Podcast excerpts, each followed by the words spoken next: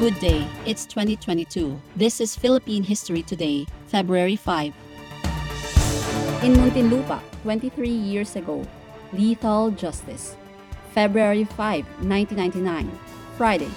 Leo Echegaray dies by lethal injection in New Bilibid prisons, the first convict to be executed by this method in the country. Echegaray had been convicted of raping his stepdaughter in September 1994.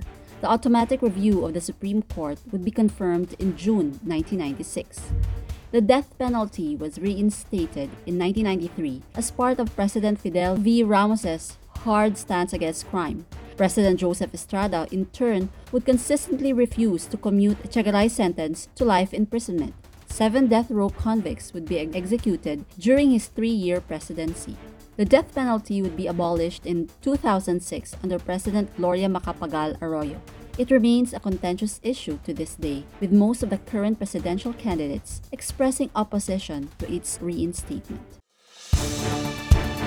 In Quezon City, one year ago, trimming the fat, February 5, 2021, Friday.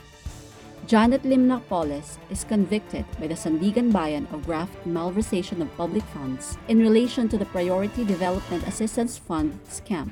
This would be the second conviction of the graft court against Napoles. Napoles has been imprisoned since April 2015 at the Correctional Institution for Women in Mandaluyong. The PDAF or pork barrel was granted to members of Congress for funding small scale infrastructure projects.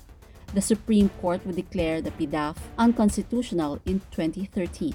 Cases have been filed against former Senators Jingoy Estrada and Juan Ponce Enrile for their involvement in the PDAF's current Senator Ramon Bong Revilla Jr. was cleared of similar charges in June 2021. In Abu Dhabi, three years ago, Peace and Fraternity. February 5, 2019, Tuesday, Pope Francis celebrates Holy Mass in the United Arab Emirates, the first pope to do so in the Arabian Peninsula.